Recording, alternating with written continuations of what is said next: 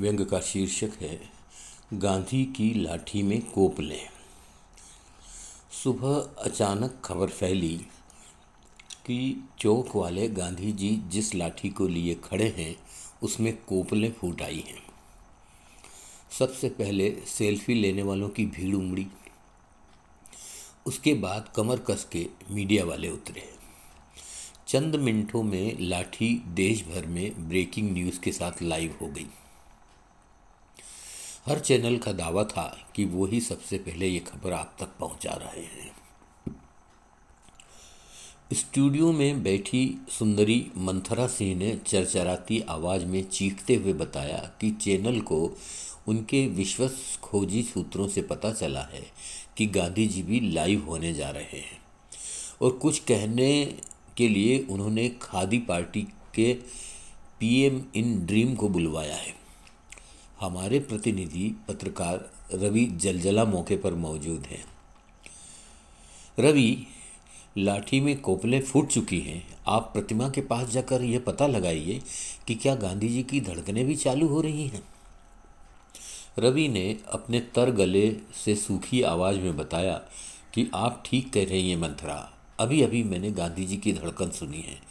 उनका दिल असामान्य गति से धड़क रहा है। लग रहा है जैसे पास कहीं से ट्रेन गुजर रही हो। रवि का वाक्य समाप्त होने से पहले स्क्रीन पर ब्रेकिंग न्यूज़ का ब्रेक डांस होने लगा। साथ ही मंथरा स्थानीय प्रशासन को लापरवाह बताते हुए मांग कर रही थी कि मेडिकल टीम द्वारा गांधी जी का बीपी और ईसीजी चेक करवाया जाए। आखिर वे देश के बापू हैं और हर नोट पर उनकी तस्वीर छपी हुई है। दिल दिमाग में हो न हो पर हर नागरिक की जेब में वे अवश्य होते हैं।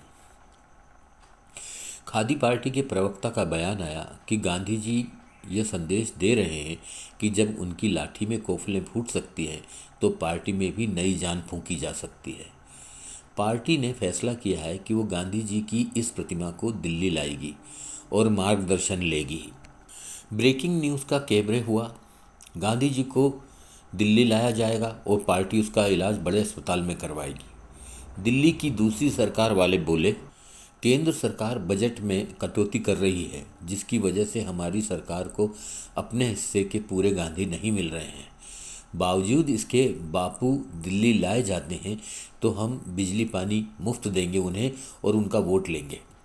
इससे कोई, इसमें कोई पार्टीवाद या जातिवाद नहीं चलने दिया जाएगा। तत्काल प्रदेश के मुख्यमंत्री लाइव हुए और बोले कि गांधी जी को कहीं ले जाने नहीं दिया जाएगा।